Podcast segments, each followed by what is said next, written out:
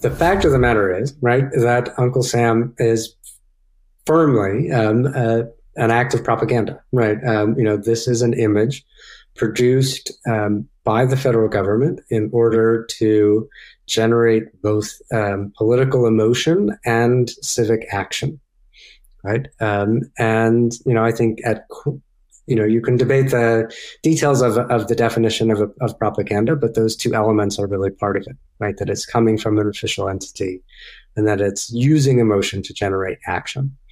Um, that said, Americans um, during the First World War and for most of our history um, have tended to imagine that we don't do propaganda, right? Um, and in fact, um, the, the U.S. government um, during the First World War established an entity called the Committee on Public Information, specifically uh, named that so that it would sound like it wasn't a propaganda agency, um, but it was. Um, it was doing all that work every day.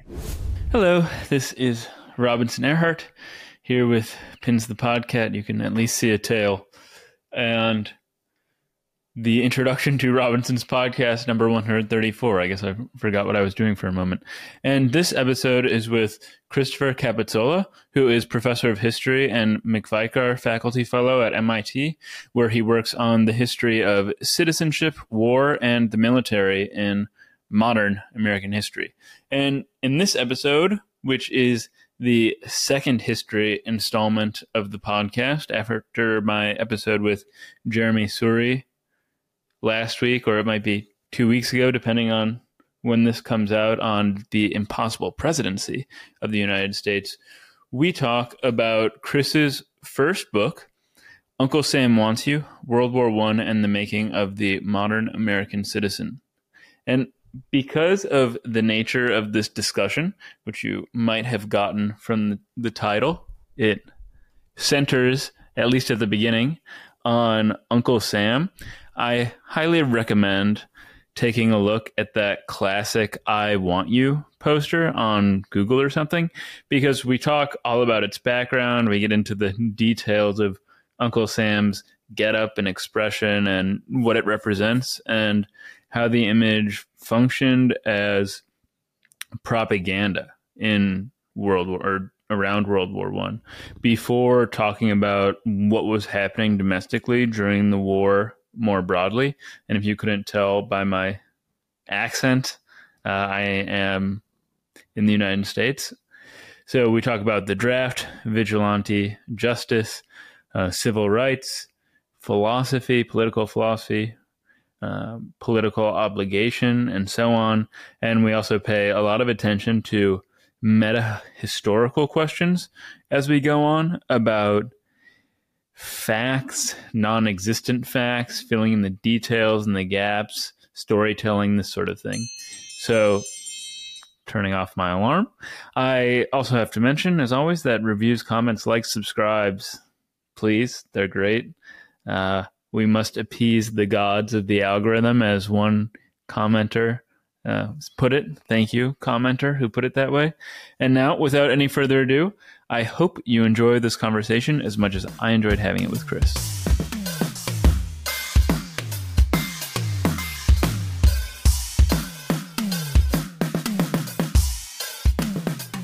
History was it was always my my worst subject in high school and as I think back on it, I find myself wondering if it's because I was approaching the subject wrong. So for me, studying history, as I recall, it meant memorizing facts basically. So presidents, their parties, their platforms, and in a way where not only were they only loosely connected to one another, but they really had no connection to my life in the present. And then I contrast this with what I've gotten from speaking with historians on the show, who stress to me that the work of a historian is about constructing narrative and telling stories, which is how I've come to experience history lately. And I'm wondering if that's how you see the historian's work, and that's why you enjoy it so much. Yeah, that's a it's a good question. I think um, I was the uh, I was the opposite of you in school. You know, I was actually in it for, you know, the fun of facts and dates. And, um, And you know, they always say the most annoying kid in a history class is the one with a, with a very good memory. Um, uh, and it's not actually about that, right? It's about sort of what we what we do with history um, and how we turn it into stories. And uh, for me, that actually came as a, a turning point. Um, I had a job in college where I was researching for a, a, travel guide, like a kind of, you know, backpacker's guide to the world. Um, and I was um, sort of exploring in what was then uh, Eastern Germany, which had just been East Germany. And that summer, all of the museums were closed for something called historical renovation. And when I heard that, like a light bulb went on in my mind. And I thought, well, okay, now history is clearly not just about getting, you know, the facts and the names and the dates right, right? Something much bigger is at work. Um, and the stakes of that are very high. What is, now I'm curious, what is historical renovation? Well, uh, basically, you know, in that particular case, right, it was that the narrative in um, East German museums under the German Democratic Republic reflected uh, communist ideology. After unification um, of East and West, um, the stories needed retelling. Um, and that was a, a democratization um, moment uh, in in the wake of German unification, but it also shows how mal- malleable history was um, and how much the storyteller's perspective can matter as much as the storyteller, the story itself. So this this malleability, this revising, does it revolve around, I guess, keeping the facts the same, but then just maybe connecting them differently and putting a different gloss on them, so to speak. That's where the the weaving of the historian comes in. Yeah, I mean, I think um, the core of of what historians do is pretty stable, right? Um, you know, we do, um, you know, sort of rely on um, sort of um, a kind of close attention to the historical record, um, however broadly we define that. And, you know, we, we try to make our conclusions make sense, right, um, to anyone who reads them. Um, but, you know, it's not, it's never going to be something as rigorous as the scientific method. Um, which itself is maybe not as rigorous as it purports to be, right? Um, but you know, there is always going to be a necessity for new perspectives, which is in part asking different questions of some of the same material, right? It's why you can have a thousand books about Abraham Lincoln or a thousand books about um, the civil rights movement um, because we're just asking new questions all the time. Hmm. Well, speaking of the scientific method, you teach history at MIT, which is thought of as the world's greatest technical college. And I imagine that many of the students in your classroom are initially, at least, like me rather than you, and that history wasn't their strongest subject in high school. So I'm just wondering generally what it's like teaching history to engineers and mathematicians and physicists and the like. And is there anything you have to do to engage them that would be different from teaching a cohort of history majors at a place like Chicago? That's a it's a good question and um, and a fun one. Um, so I have had the uh, the honor over the years of meeting three U.S. Supreme Court justices, um, and every single one of them said the exact same thing oh, I didn't know you could major in history at MIT. Uh, and you know, I think most people don't don't know that. Um, but along, you know, from the very beginning, um, history has been on offer at MIT. You can major in it.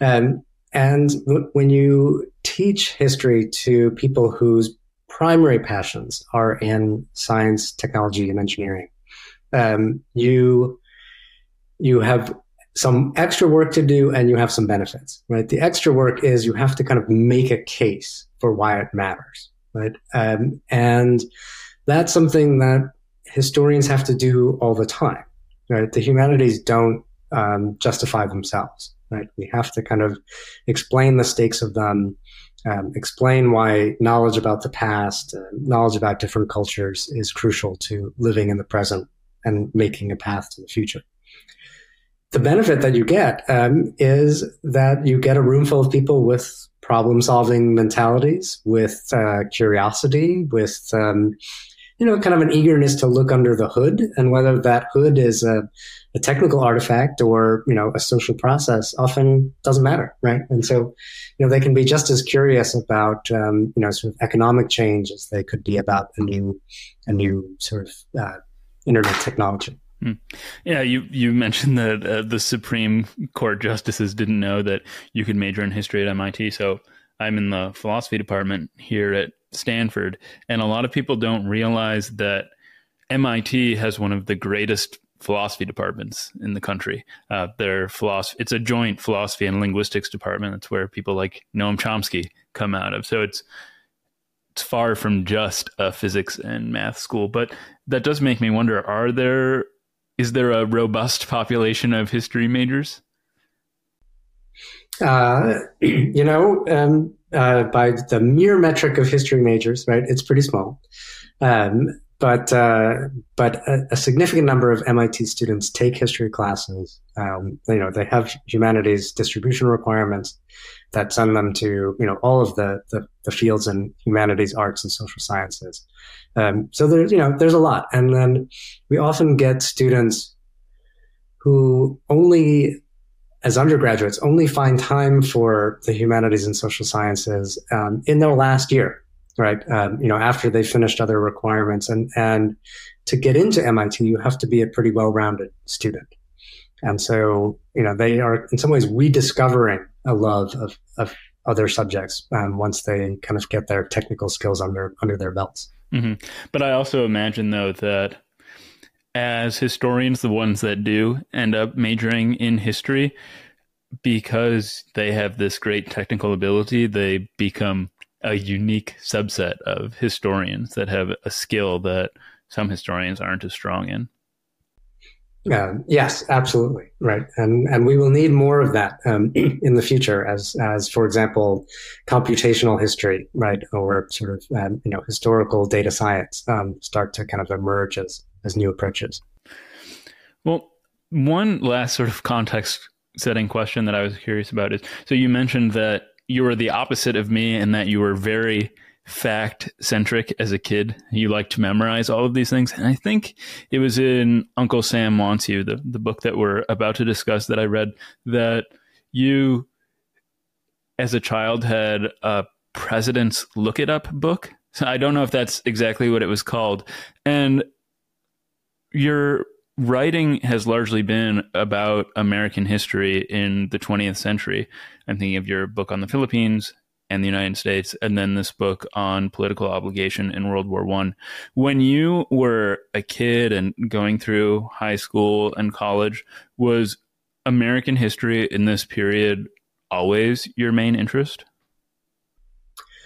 Um, no, actually, I kind of came to American history and American studies um, you know, sort of rather uh, rather late in the game, right? And that for me, history and and all of the humanities um, were ways of of exploring the world, right? Um, you know, in a, in, from the place where I grew up, and I didn't, you know, I didn't grow up in a uh, family that traveled the world or or anything like that, and so it was a chance to kind of learn about different cultures, different people, um, and also different time periods, right? So I was, I, uh, you know, tended to be more interested in places farther and farther from sort of the contemporary United States.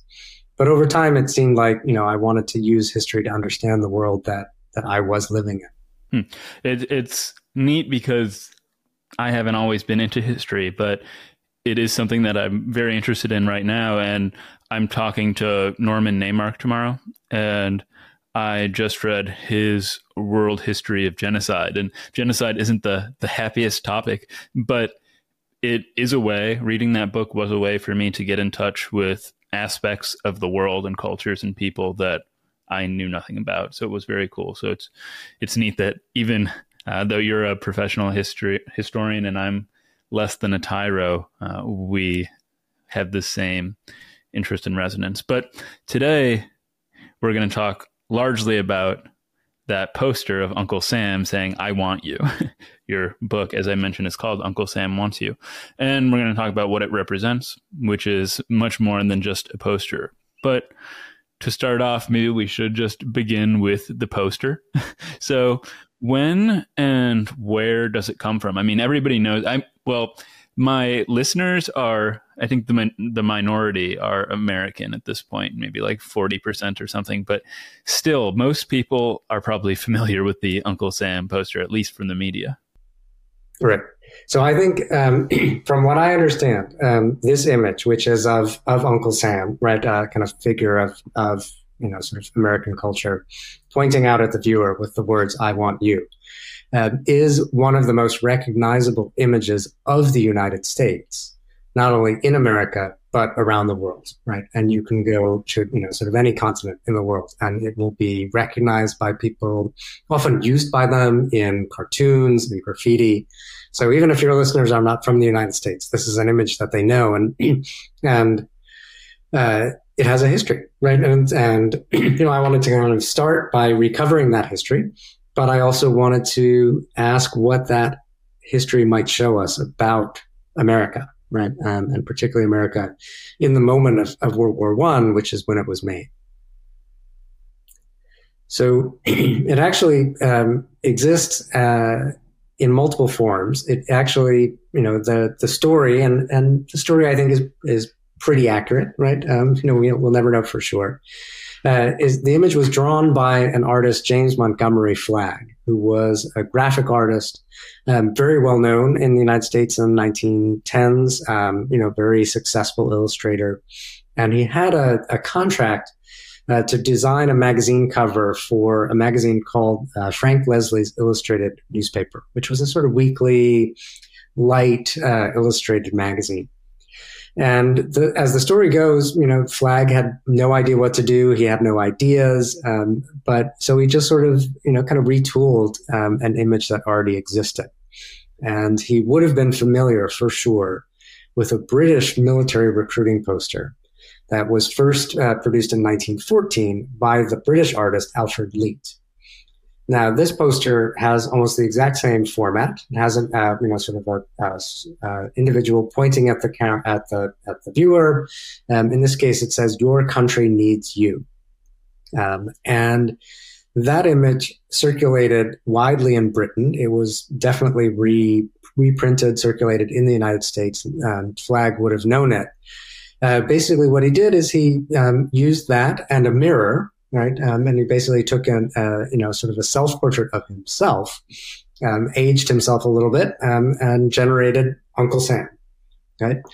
And, and at first, this image appeared um, in the uh, in in 1916 on the magazine cover, right? Um, and it uh, it was sort of uh, you know, sort of the cover at the time said, "What are you doing for preparedness?" Preparedness was a kind of popular movement, a volunteer movement that advocated that the United States should get more involved in World War One, should get ready to be in the war. Right at this point, it's 1916. The war's been going on in Europe for two years. The United States is not officially part of the war. Okay, um, and then by all accounts, that you know, then the magazine article is forgotten. The magazine cover, you know, sort of drops off the face of the earth. Um, but a year later, uh, the U.S. enters the war, right? And at that point, Flagg volunteers to support the war. He, he repurposes this image into a U.S. military recruiting poster, uh, specifically for the Army, and that's where it gets its famous caption, "I want you," right? And inviting Americans to, to in that case, to join the U.S. military. Hmm. So I I didn't realize that it was such a well known image. I mean, it makes sense when you explain it that it's probably up there with the American flag or George Washington, maybe even better known than George Washington. I wouldn't be surprised if uh, many foreign people think it's George Washington now that I think about it. But uh, and I know and I know the image too, but just a few paragraphs of the book was enough to tell me that I had never really looked at the image or thought so much about it. And when you look at it keeping in mind that it is a piece of art made by a very successful and skilled artist. And then it, when you look at it from the perspective of a historian, you have to take the attitude that Flagg had a purpose and you can't really consider anything about it accidental. Everything needs to be analyzed. And one of the things that you pointed out that I had never noticed is that he is dressed in a very funny way and he, he's got very disheveled clothing. I'd never really thought much about his really silly top hat with the star on it, but even for the times, I don't think people would be dressed like that. So I wonder, like, what you make of how he's put together in this image and what it's supposed to represent. Yeah, I I think you know, as as with any image, right? The longer you spend with it, the more the more you see, right? Um, and I think um, you know, even just the details of of his his look, um, the look on his face, for example, right? Um, which is stern, but not um, not quite as menacing, right? Um, and especially if you compare it to the British recruiting poster, which definitely you know is a much more sort of formal pose in uh, in that case, right? And this Uncle Sam is you know sort of at a slight angle, and I think it really matters that his his suit doesn't seem to quite fit the funny top hat. Now, some of that is American visual cultural traditions, right? Um, images of Uncle Sam had uh, had existed for decades before this. Right? Oh, um, really? Okay. Yes, um, but they didn't ever quite look like this. You know, sometimes he was, um, you know, tall or short, um, usually gray haired, sometimes really quite, um, you know, sort of stocky, portly kind of uh, figure.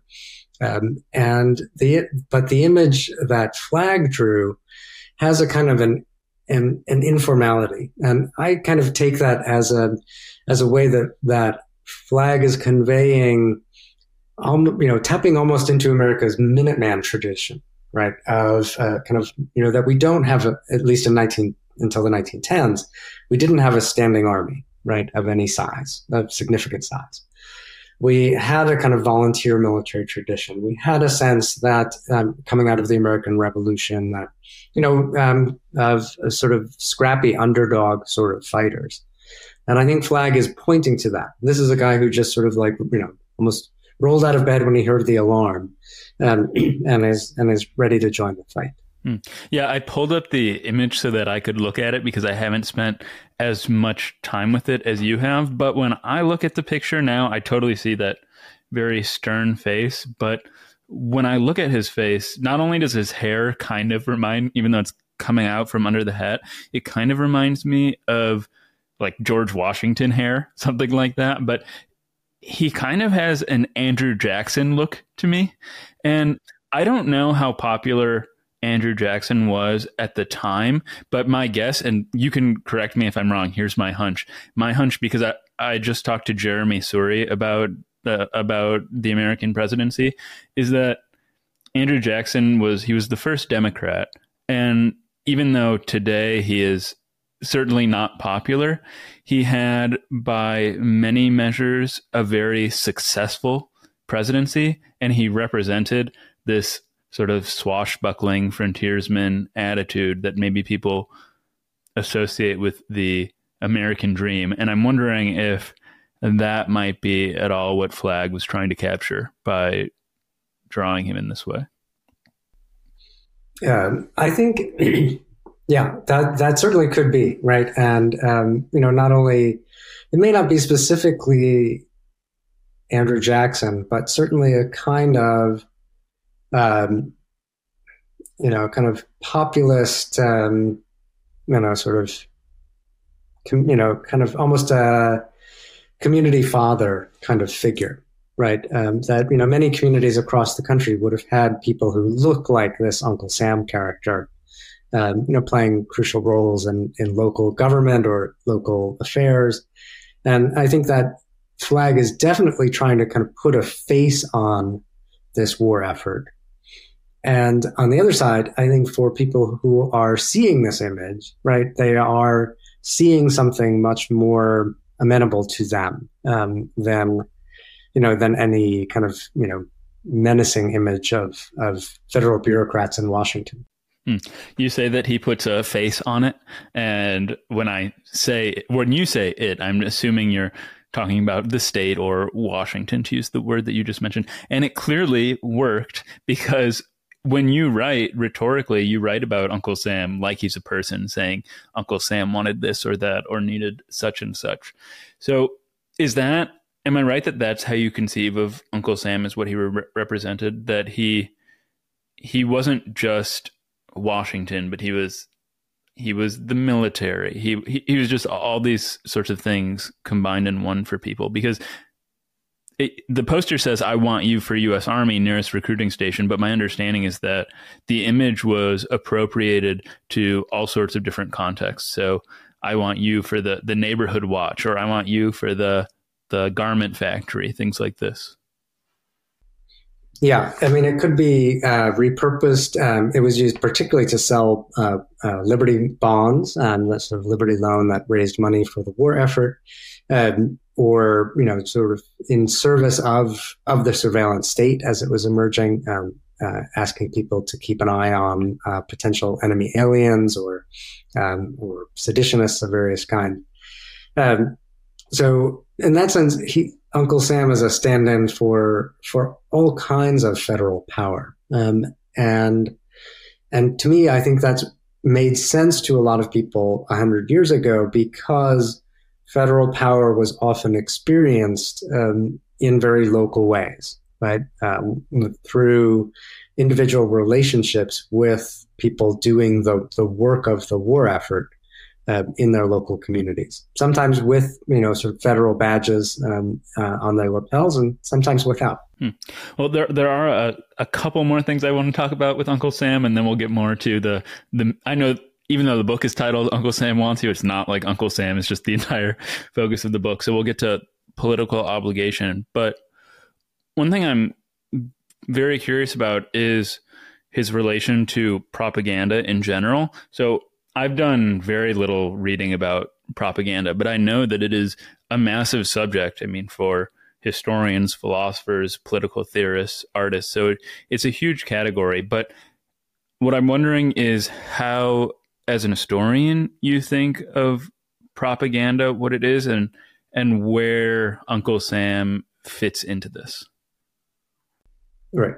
Um, so, you know, the fact of the matter is, right, that Uncle Sam is firmly um, uh, an act of propaganda, right? Um, you know, this is an image produced um, by the federal government in order to generate both um, political emotion and civic action, right? Um, and, you know, I think at you know, you can debate the details of, of the definition of, of propaganda, but those two elements are really part of it, right? That it's coming from an official entity and that it's using emotion to generate action. Um, that said, Americans um, during the First World War and for most of our history um, have tended to imagine that we don't do propaganda, right? Um, and in fact, um, the, the U.S. government um, during the First World War established an entity called the Committee on Public Information, specifically uh, named that so that it would sound like it wasn't a propaganda agency. Um, but it was. Um, it was doing all that work every day.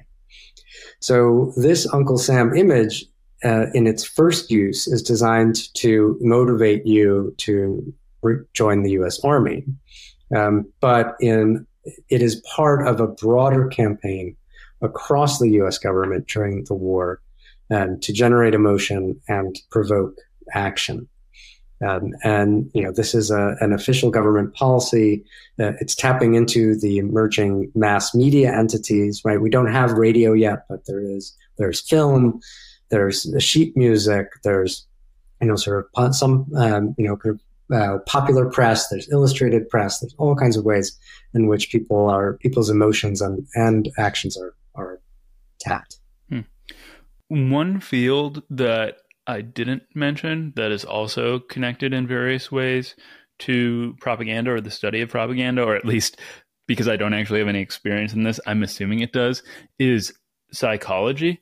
And so I'm wondering if you've read much about the psychology of propaganda and these sorts of images, because right now I'm thinking of this very famous psychology experiment that I'm I'm pretty sure has been replicated. Uh, and at least I really hope it's not one of the these exemplar studies that haven't been replicable in the replication crisis. But what I'm thinking of is a picture of eyes or a face or something like that is posted over some sort of donation jar. And if there's a face there, rather than say like a vase of flowers, people are much more likely to donate. And again, when I when I look at this image, I see so many features that would make this successful propaganda. So having the eyes on you and really looking at you menacingly in a sense as if it's kind of like being put on the you don't want to be put on the naughty list and having that finger pointed at you i, I just spoke with a psychologist at cornell david pizarro about social ostracism. I think that's how it should be pronounced. And it is really deep in our so to speak lizard brain that we do not want to be othered or singled out uh, or isolated. And when you see this I mean, you just have the sense that everybody's looking at you. And then also, one of the effects that you talk about in the book is that everybody knows that everybody else has seen this image. Everybody knows that the United States needs soldiers for World War One. So it's just very effective in all these different dimensions. Yeah, I mean, I think uh, it's you've hit the nail on the head, right? So part of it, and the thing I think people turn to first is the sense of, of surveillance, right? That Uncle Sam is watching, right? Um, and in many instances, when the image has been reused in the 20th century, it is to tap into that element of it, right? So, you know, sort of um, uh, critics of the of the Patriot Act, criti- critics of um, you know, sort of the, the the FBI often will use that uh, this image of Uncle Sam, but to convey, you know, that this is a, a menacing surveillance state who, who is watching you, and that's absolutely part of it. But I think it's important for us to imagine, um, you know, what happens on the other end of this poster, particularly in 1917 when the U.S. is entering the war. Um, and it's less about um, sort of that one to one relationship between the federal government and the person being pointed at, but the way in which all Americans are being pointed at by Uncle Sam, right? Uh, and the importance, like you just said, of knowing knowing what everybody else knows about our obligations during wartime, right? And that t- turns out, I think, to be really crucial for how the U.S. actually mobilizes for war. Right. And you you just referenced the significance of this relationship between Washington and the people, the citizens.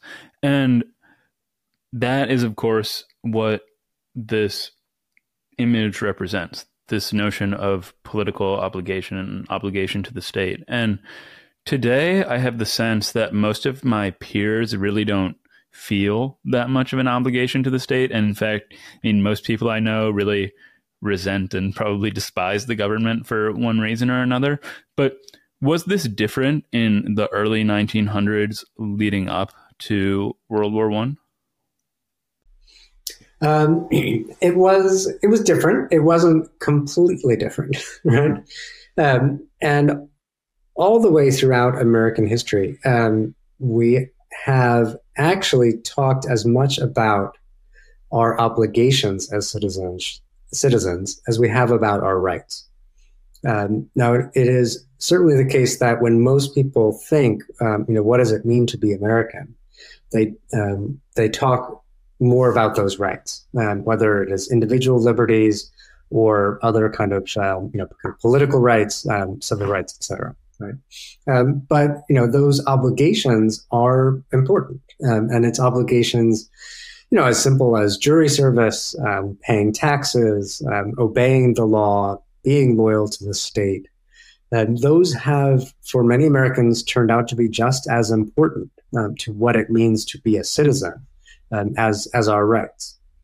And obviously, the biggest one of those, um, at least during wartime, is the obligation of military service, right?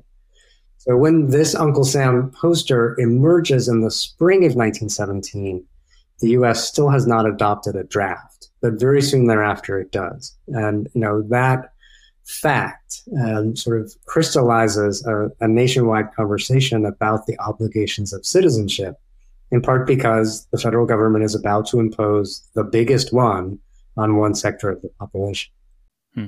Yeah, that's exactly what I was going to say is that one of the crucial ways in which political obligations manifested themselves very concretely for people in World War One was the draft. So what was and then how did people react to the Selective Service Act? And this is not necessarily the Selective Service Act, but you write that over 1.3 million men and 20,000 women volunteered for the military, while even more worked toward the war effort domestically. But it's it's so hard for me to imagine people doing that today.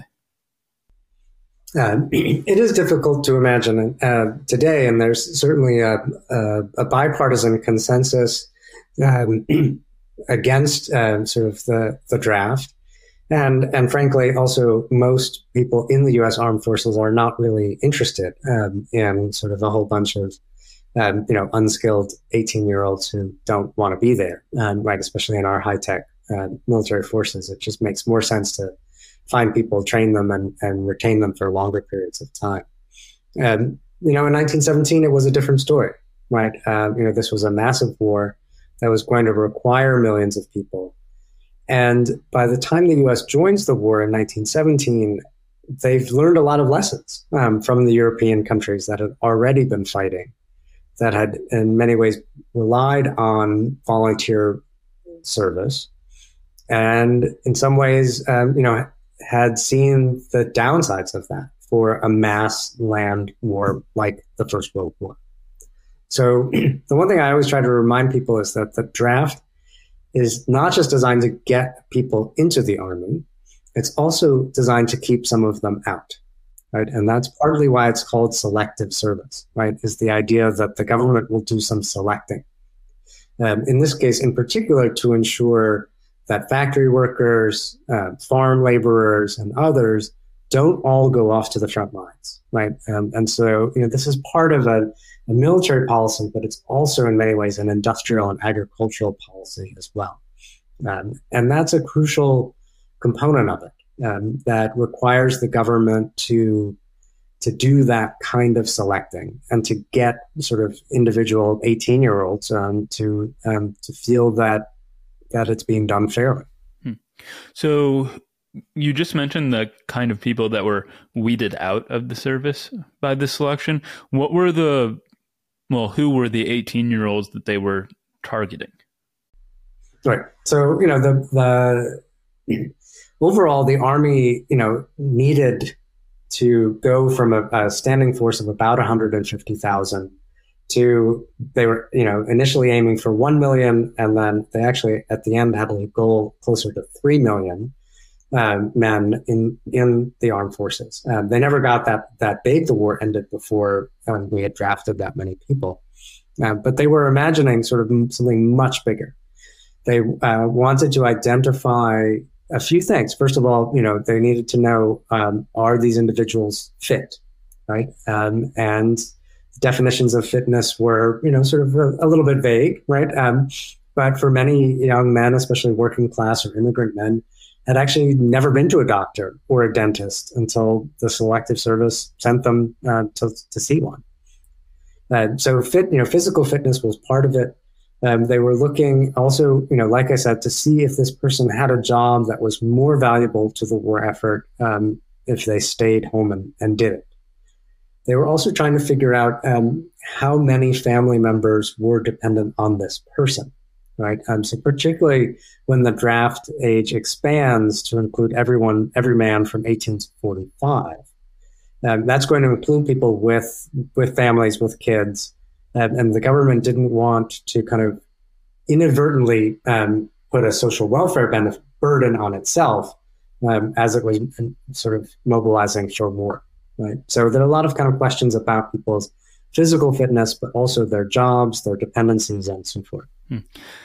This is not very relevant to the purposes of our conversation, but now I'm curious, just I guess for personal reasons, why or how, if you know the answer, the the fitness of recruit military recruits in 1916 17 18 compares to the fitness of military recruits today. Do you have any idea? Uh, well yes um, so um, the we've, we've seen there have been statistics that have come through the news um, lately suggesting um, that you know many people in the 18 to 25 year old range of all genders, right, um, might not actually pass uh, muster with the U.S. Armed Forces, right, today, um, either for uh, physical or psychological health reasons, um, sometimes um, related to past criminal records or, or other um, you know, kind of things. You know, in, in the First World War, there were probably lots of other people um, who wouldn't have uh, initially passed um, the physical fitness tests. Um, you know that um, the you know people were not often not as not as healthy, not as well fed, not as tall, right, as we are today, right. Um, uh, but the the army in particular very quickly decided that um, they would be able to develop soldiers um, train them, you know, sort of feed them, get them healthy, um, very quickly. Right. So they were, you know, sort of uh, not they, you know, were obviously checking for, you know, people who were just not going to be able to fight. Uh, questions of eyesight, um, for example, were immediate disqualifications. Um, but you know, someone who you know just was a little bit, you know, didn't have a whole lot of teeth, for example, um, could nevertheless find himself in the army pretty quickly uh, along with a trip to the dentist. Hmm. Well, returning to the question that I initially asked when you brought up the Selective Service Act, how did people respond in general to the draft?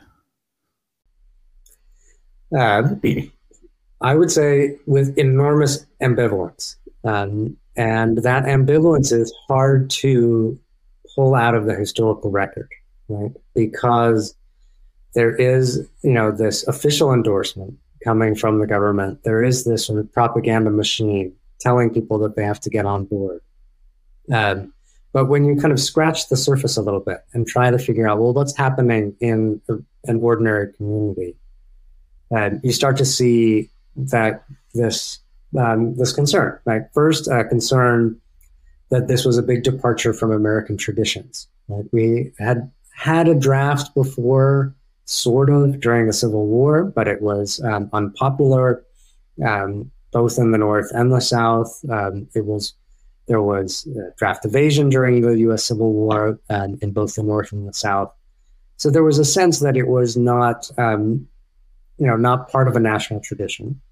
There was also um, you know, as with any of these things, a fairly um, predictable reaction, which is many people supported the draft as long as someone else's son was going, right? Um, but they could always come up with, or not always, in many cases, came up with excuses for why they should not, right? You, you know, claiming exemptions for their jobs, for dependency of their family members, et cetera. And so it's worth looking at what percentage of people are claiming dependence um, or claiming exemption in particular communities. There is some outright resistance, right? Um, there's almost no uh, sort of formal protest of the U.S. Um, uh, war policy during the war itself, right? Except for a couple of scattered protests. But there is sort of resistance to the draft, right? Um, particularly in um, some rural communities, and sort of immigrant enclaves and cities, um, in Native American communities where there's kind of resistance to this as one of, of many federal um, sort of impositions. Um, and, you know, over time, that doesn't necessarily add up to very much, um, but it, it's, it's there and it's very real. There are also people who simply evaded the draft. Um, that the easiest way not to go um, was simply not to register. Um, and that I think is a great window into what the American government was like hundred years ago, right? Um, most people don't have driver's licenses because um, um, very few people can drive, right? In 1917, and there are no social security cards because there is no social security, right? And uh, even a birth certificate is not something that necessarily everyone has in 1917. Right. So the federal government simply cannot find all of the men between 18 and 45. And, and so the easiest way for someone who doesn't want to go um, is simply to not register. Hmm. I'd like to get back to the draft dodgers and the other forms of resistance you mentioned in a few minutes. But first, something you said that really struck me uh, a, a, meta a meta uh, pronouncement you made at the beginning of your response is that ambivalence is I think you said ambivalence is difficult to pull from the historical record. And what struck me about this is the reason that would be is that ambivalence is marked by absence. It's sort of like a negative rather than a positive feature of the historical record, something that isn't there. And I imagine that this is one place where a historian has a lot of wiggle room to work around the facts, so to speak, mm-hmm. going back to where we began talking about this weaving of narrative that a historian always has an incomplete record of the past and the freedom that the historian has is often in working with the things that aren't there. Does that sound reasonable? yeah, absolutely. And and what's not there is is just as important um, as what is, right? Um, and partly it's figuring out is it missing because it there it wasn't preserved, right? Um, is it missing because it was never recorded, right? And if it was never recorded, you know, why is that? Right? And of course, we've had a generation of social historians who've you know pointed out ways in which you know the, some people's stories are never recorded. Um, you know, in this time period, women, uh, African Americans, and others, you know, where the the sources are are absent um, um, or or minimal. And but in this case, I think what we're looking for is is this something that someone doesn't want to document, right? They don't want to document that they're ambivalent about the draft. Or, you know, they might be trying to convince their their husband or father to file, uh, you know, kind of a, an, an exemption claim. Uh, that's going to be done through through conversation, through a whisper network, through you know, I heard from so and so down the street that they got an exemption and and those kinds of things. Um, uh, you know, you call it wiggle room, and I think that's good. Um, you know, I think uh, it's imagination, um, but in in the best sense. So not in, in the sense that you're just making it up, right? You're using what you know about how society works, how you know people act on their interests, and how they respond to social pressure, right? And, and the job of the historian is to bear all that in mind and and make some some educated guesses about what people might have been doing. And this is one place in which the historian's work dovetails, I suspect, with other disciplines. So, especially as you get further, go further back in time, if you don't have a historical record for prehistory, for example, you have to consult with archaeologists, or you have to be very familiar with the literary traditions of the time to know what people were thinking if they weren't writing them down, if there was only an oral tradition, say, something like that. Uh, uh, this is all on my mind because I mentioned I'm talking to Norman Naimark uh, tomorrow, and this is taking us a bit far afield from World War One, but he includes in his text a lot about prehistory and ancient history of genocide, and he talks about um, genocide in biblical times and the genocide that is talked about in the Iliad. And there you really do have an absence of a legitimate historical record and you have to piece things together from other avenues. But okay, no, this is all very fascinating to me. And uh, do you have anything to say to that or should I? Yeah, no, I mean, I think it, it's, I mean, it's absolutely true. And, and part of it is about I mean, some of it is also using the insights of other disciplines, right? You know, economics teaches us some things about how people might respond to, you know, to economic pressures um, or incentives. Sociology can help us understand, you know, how an institution is likely to work, right? And so, you know, historians are always borrowing from those kinds of disciplines um, along the way. Mm-hmm. And I can see why, uh, going back again to your MIT students, why having experience in these quantitative fields can be very helpful uh, for certain domains of historical research. But now, and ending that parenthesis, how were the draft dodgers, the resistors, the conscientious objectors treated by the population at large, and how many were there? And I imagine just based on the power of that Uncle Sam image that and all of the the emotions, power, uh, sort of latent anger in the figure that the reaction is pretty strong. Mm-hmm. Yeah. Uh, the the term uh, at the time for a draft, I mean, they used the phrase draft dodger, but the more common term um, used at the time was slacker um, which is uh, you know sort of a great uh, great word to describe you know someone who has not done his job, right? Not not fulfilled his obligation as a citizen, and you know it became very clear um, that given the incomplete uh, nature of draft registration, right? Given how hard it was to track everyone down, that there were going to be slackers Right. And this is where I came across something, you know, I had never known about um, before I wrote the book. And this uh, amazing phenomenon uh, uh, called the Slacker Raid. Um, and a volunteer organization, um, the American Protective League, um, set itself up um, as a kind of volunteer arm of, of the U.S. Department of Justice and would basically, you know, sort of go around um, and sort of track down individual draft dodgers, sometimes by actually just um, you know sort of doing sweeps, um, sort of you know massive drag nets um, in cities and towns across the country, um, basically stopping everyone who looked like a draft age man and asking to see his draft registration card. And the law did require you um, to, to, if you had to register, to, to register and to carry the card with you at all times.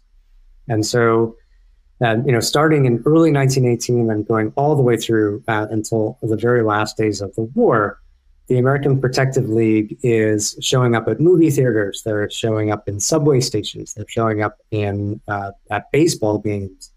you know, sort of basically uh, surrounding an, an, a place and inter- and stopping and interrogating every man of draft age. And you know that very quickly um, sends a message, right? Um, that uh, you know that simply evading the draft by not registering was, was you know is going to be hard, right? Um, but it also shows, I think, the crucial role of individual volunteers in doing the work of the Lord. Yeah, that this is something that I wanted to ask you about because today, with the exception of isolated instances that make the news, I don't think of self policing as being a major force in domestic law enforcement, but it seems like this was very different in the time of World War One. So, just how was it different? Was there no? I guess we don't have a national police uh, police force now, but so what was what was the landscape like back then? Yeah, so I think it's a it's a it's a crucial part of the puzzle um, for understanding, you know, how the how the U.S. home front during World War One was was policed, and the answer is it was not always policed by police. Um, that you know you have a, a longstanding tradition of um, of self policing and in communities, um, and you know, we have memories of some of this in our language, right? The idea of a citizen's arrest, right? That empowers individuals um, to, you know, to arrest um, others when crimes are being committed. Um, uh, we might also think of the phrase hue and cry, right? If you raise the hue and cry, Um, so, for example, from you know old movies, you would hear someone shout the word "stop, thief," right? Um, and that would have obliged um, able-bodied men to participate in capturing that thief, right? In a community where there is not a professional police force. And in the 19th century into the early 20th century, uh, those traditions, those practices would have been known and familiar to people. They were being displaced um, in communities that had professional police forces. And, you know, there was an emerging modern sense that like, look, we're a urban society. Um, you know, policing is a, it's a job, it's a profession, it requires training and technology weapons, um, you know, new things like fingerprinting and so forth.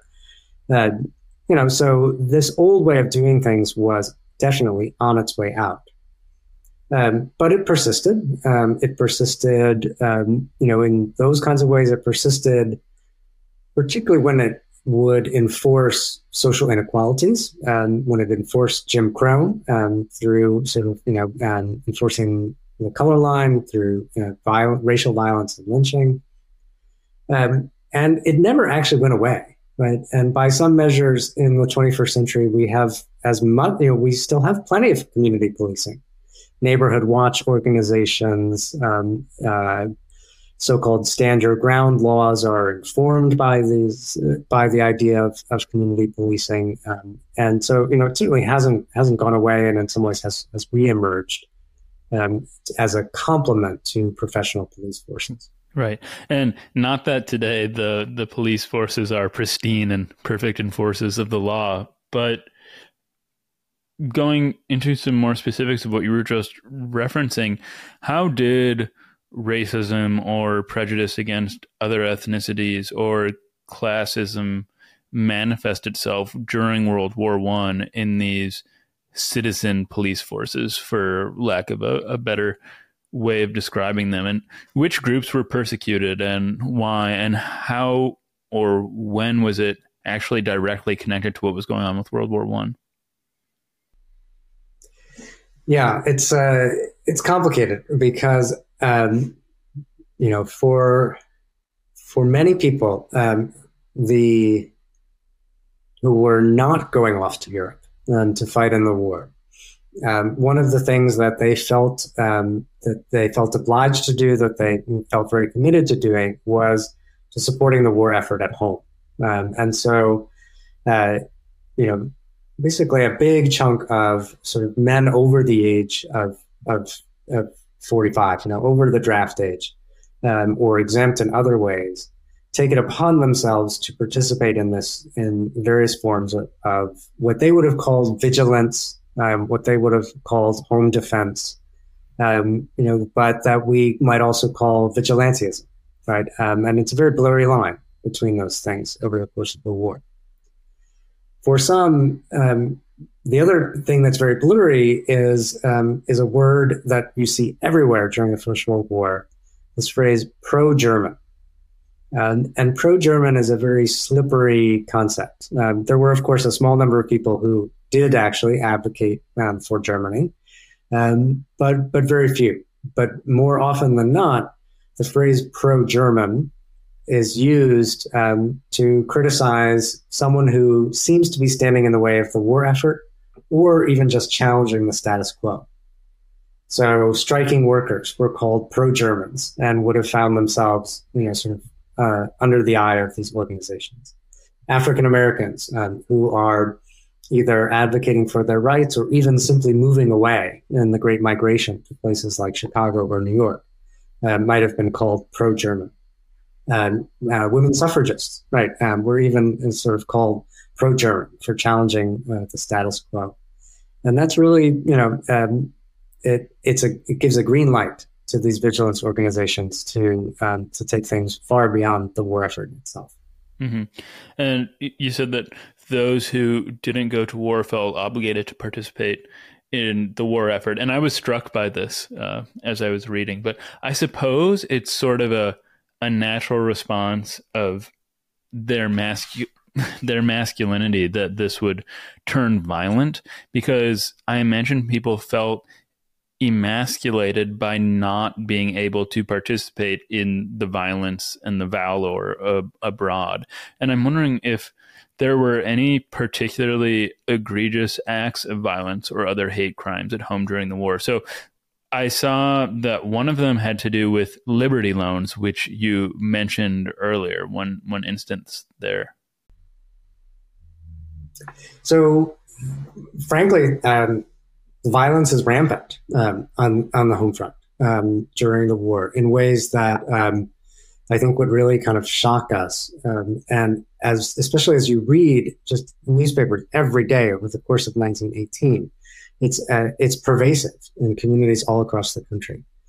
Some of it is sort of targeted at um, you know at people who are sort of not toeing the line and people who are not registering for the draft, people who are challenging um, the war in some way, uh, who refuse to buy bonds, um, who criticize the war effort or criticize the federal government.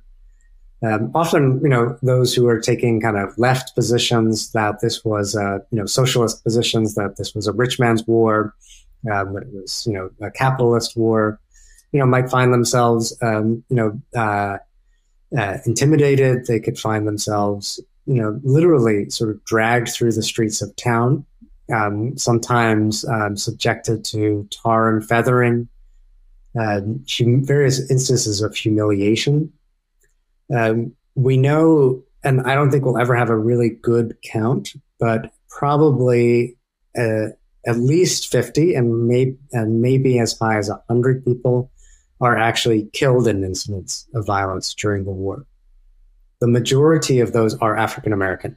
Um, so often, uh, white Americans might find themselves targeted in very public and humiliating sort of ways, made to kiss the flag, uh, sometimes even shaved, um, you know, other kinds of things that might also maybe target their masculinity. Um, African Americans um, uh, might you know, because there is already a practice of racial violence, deadly racial violence against African Americans, are more more frequently um, the fatal victims of violence. Hmm. You you well, two things. One, I'll just start with the first one. Being tarred and feathered. I think most people if they've ever seen it happen, it's been in like a Bugs Bunny cartoon where it's kind of a playful gag. But am I right? I mean, you've read much more about this than I ever have. It's actually like a quite. It could be lethal, right? It's it's very. Yes, it's it's extremely it's a, it's extremely painful. Um, the the tar or any other substance. I actually once encountered it being done with molasses, um, but um, you know, but the, that's painful the feathering part is is humiliating, which is psychologically painful. It's traumatic. Mm-hmm. And you you mentioned earlier the this anti-German sentiment that was very strong, but I'm surprised that you haven't mentioned an anti-communist sentiment. So I'm wondering if the the Red Scare at all was important here, and then even to the formation of this national identity that was also happening at the same time. Yeah, no, absolutely, and it's um, it kind of evolves over the course of the war, right? Um, so certainly um, there is before the First World War, there is a strong sort of socialist party in the United States. Not huge, but strong. Um, there are labor movements, both you know, kind of conservative ones and and more radical ones. Um, and when the war comes, sort of um, labor activism and socialist politics are both um, sort of uh, both targeted as anti as anti-war and subject to suppression, uh, particularly when those left movements are actually challenging the war. Right. So, you know, the Socialist Party of America is the only socialist party in the world that actually doesn't support um, its national war effort. Right. The European socialist parties generally, you know, did support the the, the war effort in their countries. Um, that changes over the course of the war, right? Um, as uh, as the politics change, um, as the Russian Revolution emerges, and so by the time you get to the post-war Red Scare in 1919, there is a real concern that um, you know that uh, of of a kind of a threat um, from from socialist movements and communist movements. And also, there is now this apparatus, the one that has been used to sort of target anti-war voices, is now very easily turned uh, against uh, against anti-capitalist voices after the war. Returning back to how we got started on this line of conversation, we brought up the draft because it exemplified this notion of political obligation. And I'm wondering how, in the abstract now, historians think of political obligation and write about it because since we've been bringing other disciplines into this as well, I mean, philosophers, they might have a more normative dimension to their work. They're thinking about uh, sh- are should people feel obligated? Are they actually obligated to the state? But I wonder if the historian's perspective is more evaluative did the people, in fact, feel obligated to the state? Were they compelled to act on obligations to the state? So, how do historians think about it? Do you think of the average American citizen as being obligated to do certain things for the state because of what it provides?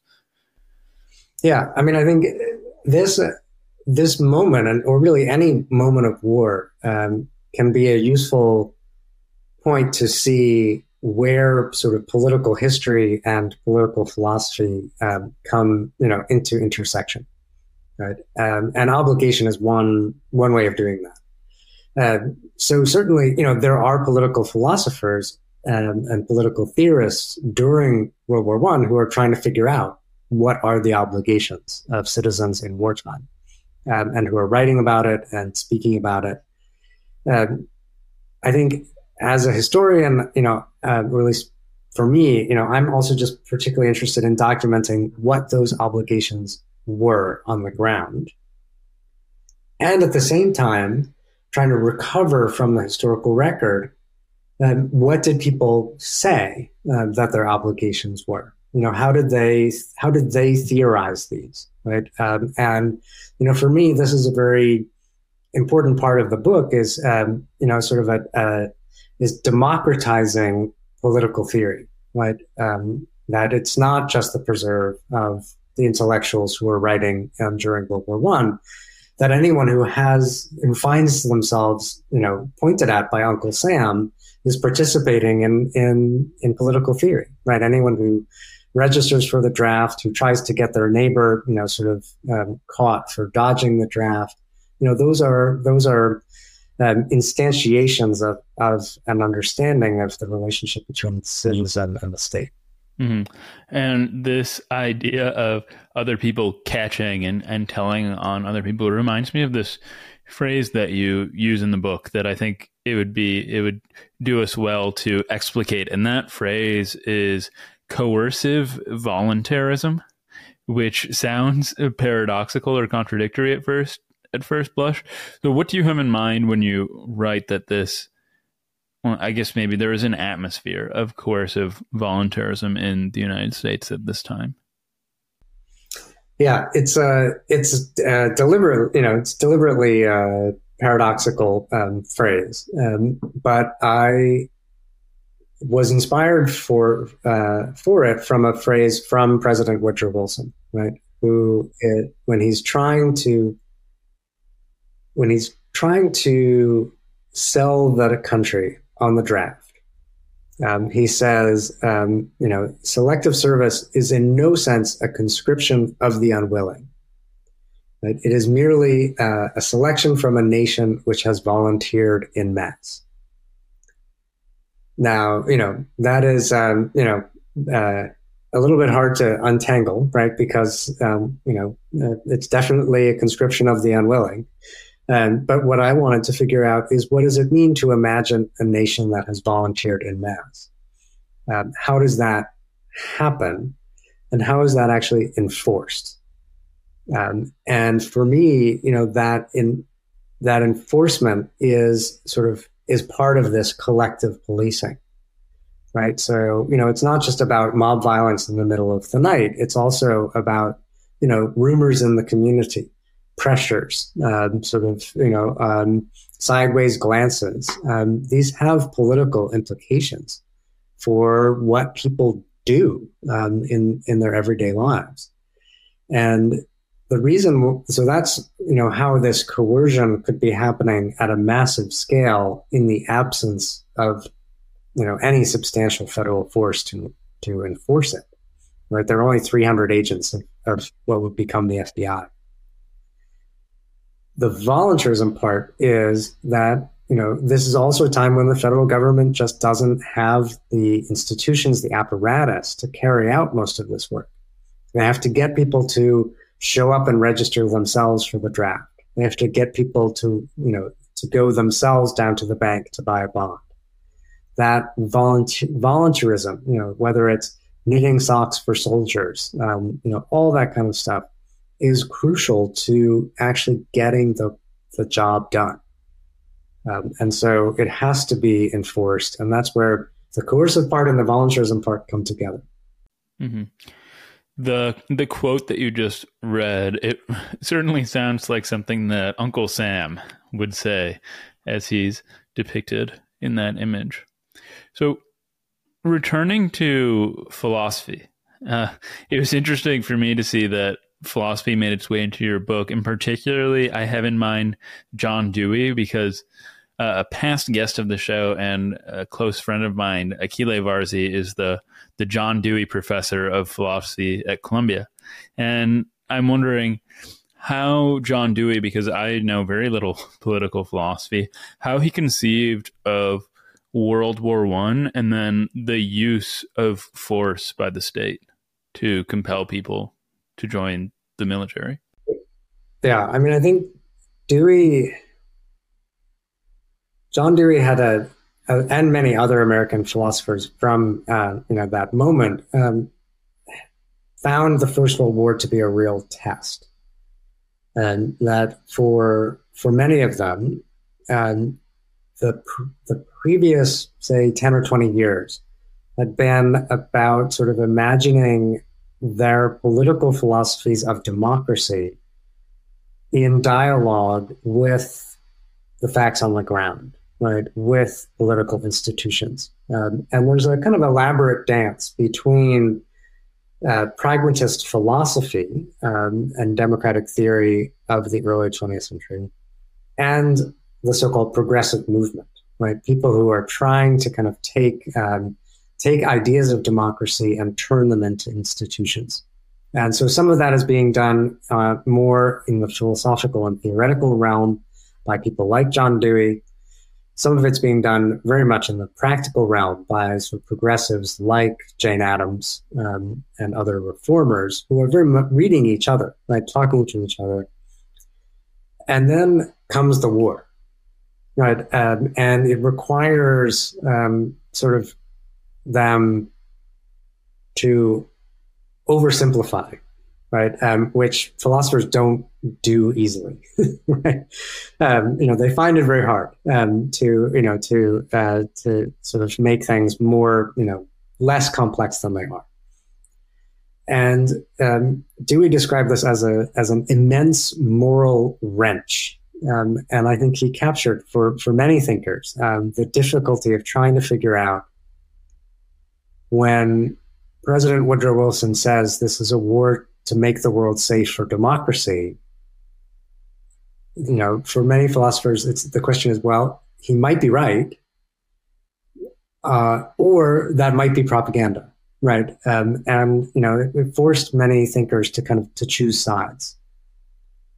Dewey ultimately, during the war, sides with the war and, and with the war effort uh, in the hope that, you know, um, and I, I, won't get the quote right, but basically, you know, that you've got to you've got to be on the elephant, um, you know, um, rather than being crushed by it. And um, you know, he had critics, and he had other uh, others at the time. The, the thinker uh, Walter Lippmann, uh, who really felt um, that you know we needed to be part thinkers needed to be part of the war effort um, in order to sort of make the war to fight the war in a democratic fashion, but um, with uh, with expertise. and of course, there were plenty of critics. Um, and Randolph Bourne is a thinker that I, am particularly fascinated by, who was a student of Dewey, who who called him out on it during the war and and after, um, and you know really sort of said, look, this is um, you know if you couldn't if you couldn't through your thinking stop the war, you know what makes you think that you're going to improve the way that it's fought? Right. So it's a real sort of moment of test for for thinkers all across the spectrum. Hmm. You haven't uh, cast judgment on any of these issues so far, which is fine. I'm, but I'm curious, though, in hindsight, do you see World War One as a war for democracy, or was this propaganda to serve the state in a sense? Uh, well, you know, this is the, the easiest uh, historian's answer is it's, it's both, right? but it's both in, in a particular way. Um, so yeah, I mean, you know, the, I I think it's um, uh, I have no hesitation in saying the First World War is a mistake. Um, it's a it's a terrible failure of of leadership, of diplomacy, of negotiation, um, and you know it, it, leads to the deaths of millions of people um, through uh, you know sort of uh, through failure of the political process.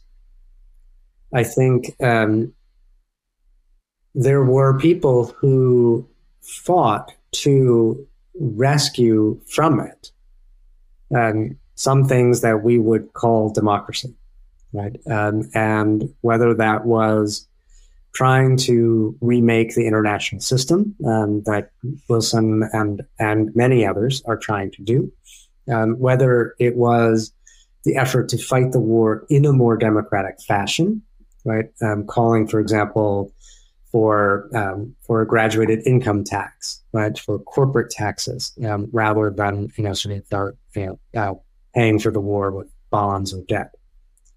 Um, for you know in, imposing the draft in a fairer, more democratic fashion, um, or for advocates for particular groups, whether it's women, African Americans, um, immigrants, others, like who are sort of you know, kind of pressing um, their their political claims um, with the, the, power that comes from having fulfilled a political obligation. So, you know, it, it wasn't a war for democracy, and um, uh, and but there were people who were trying to make it one.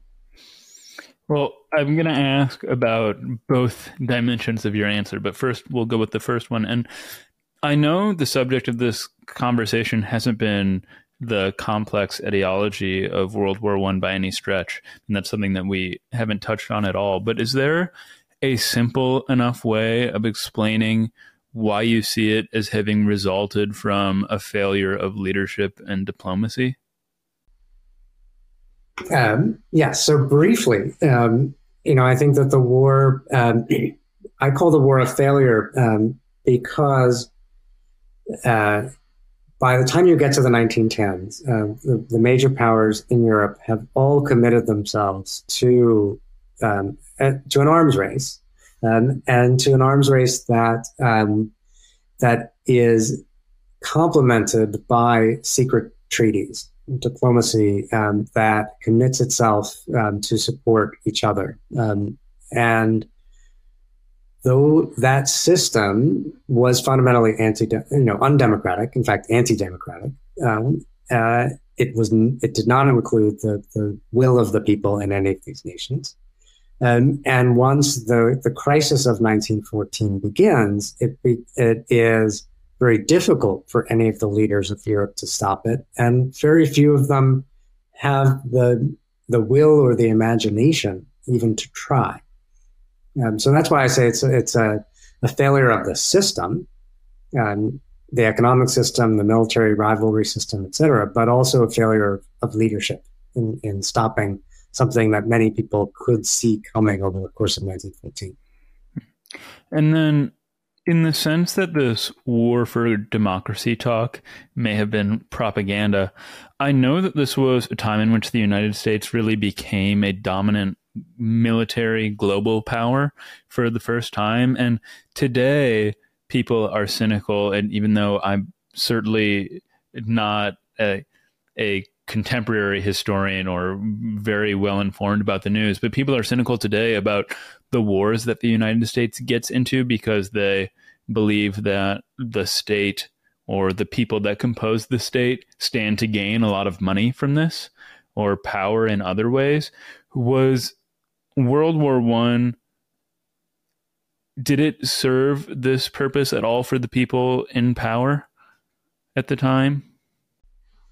Uh, well, certainly that that argument is there from from the very beginning, right? Um, and there is a, a concern, particularly in the United States, right, which does not enter the war in 1914 when it begins. Uh, a concern, you know, across the political spectrum, um, in different, you know, or found in different places on the political spectrum. Let's put it that way.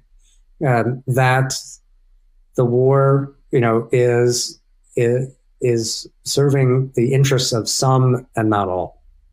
And so there is a concern, for example, um, that the United States is selling weapons like um, to Europe.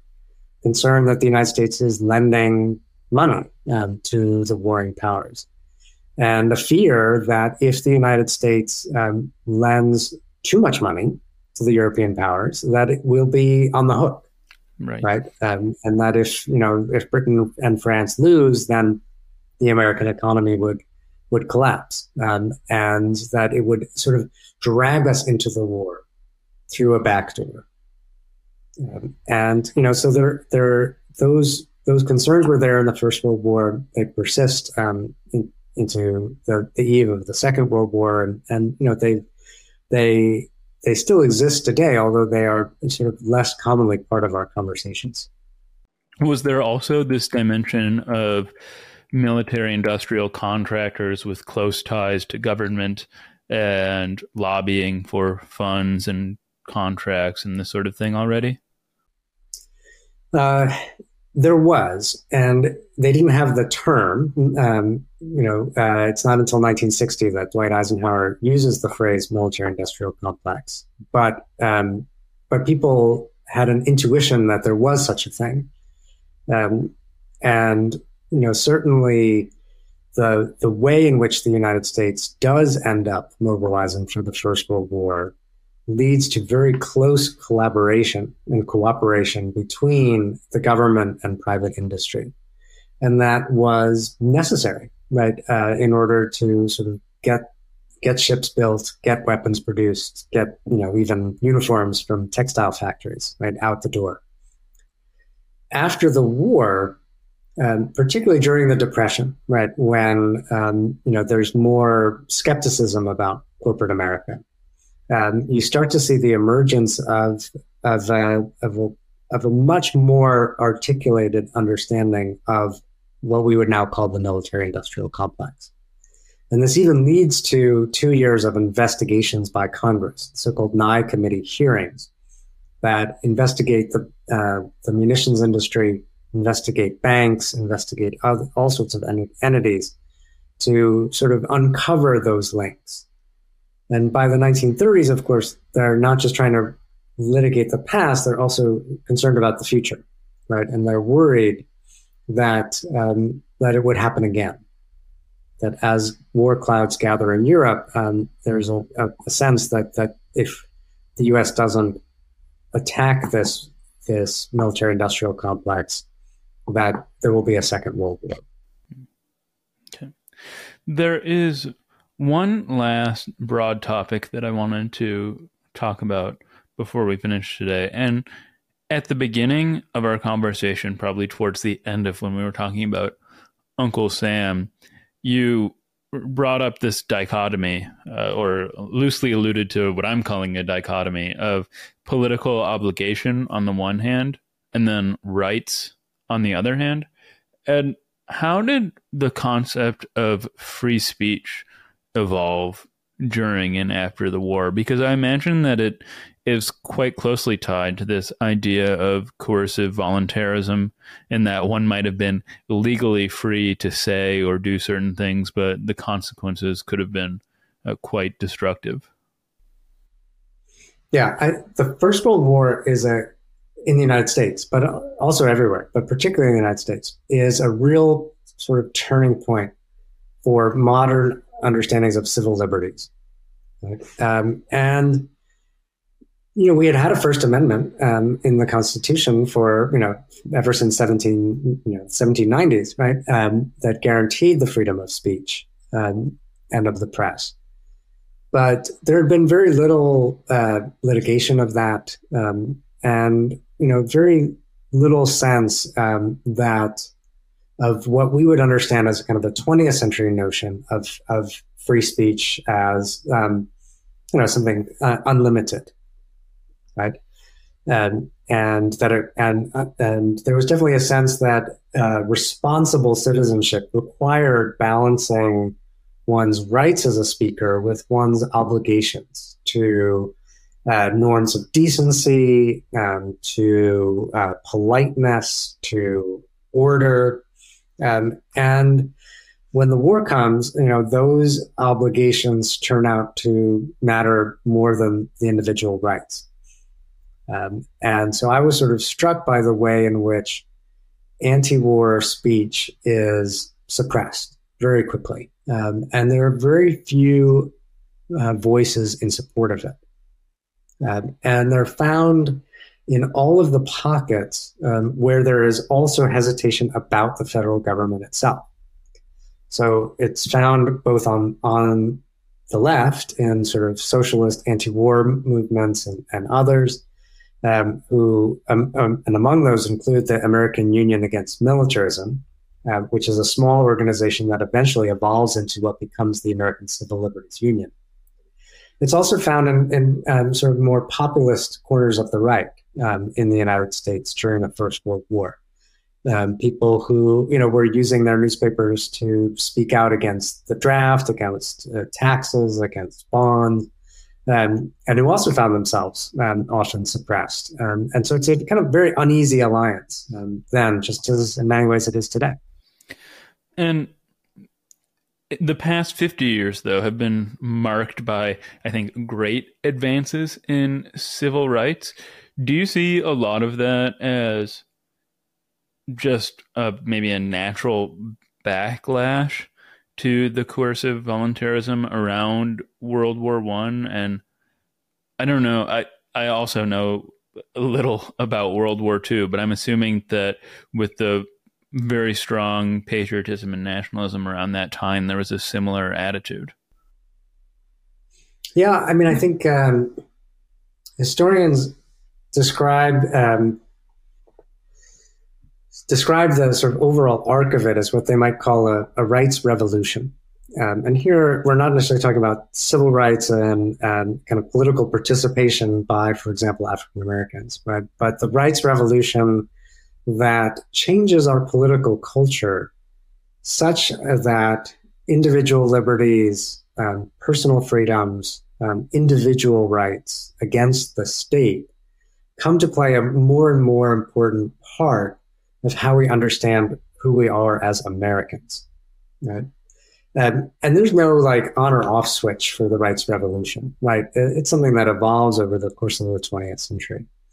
Um, but I think a crucial moment is in the First World War when the government has laws on the books um, suppressing individual freedoms such as publication, speech, uh, assembly, uh, when the Espionage and Sedition Acts are being used against people, when these vigilance organizations are showing up at your door, and these small entities are fighting back, uh, that will eventually become things like the American Civil Liberties Union, like some of the kind of religious liberty organizations, such as the Jehovah's Witnesses, who then are the sort of vanguard fighting for individual rights against the state over the course of the 20th century. So it's a it's a kind of crucial turning point.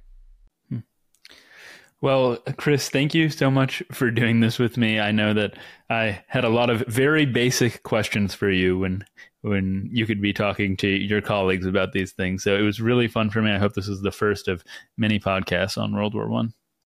Indeed, indeed, this was fantastic. Thanks for having me. Hold on. If you haven't subscribed, liked, commented, or reviewed, that would be so helpful. And if you haven't yet, you could also follow me on Twitter and Instagram at Robinson Erhardt.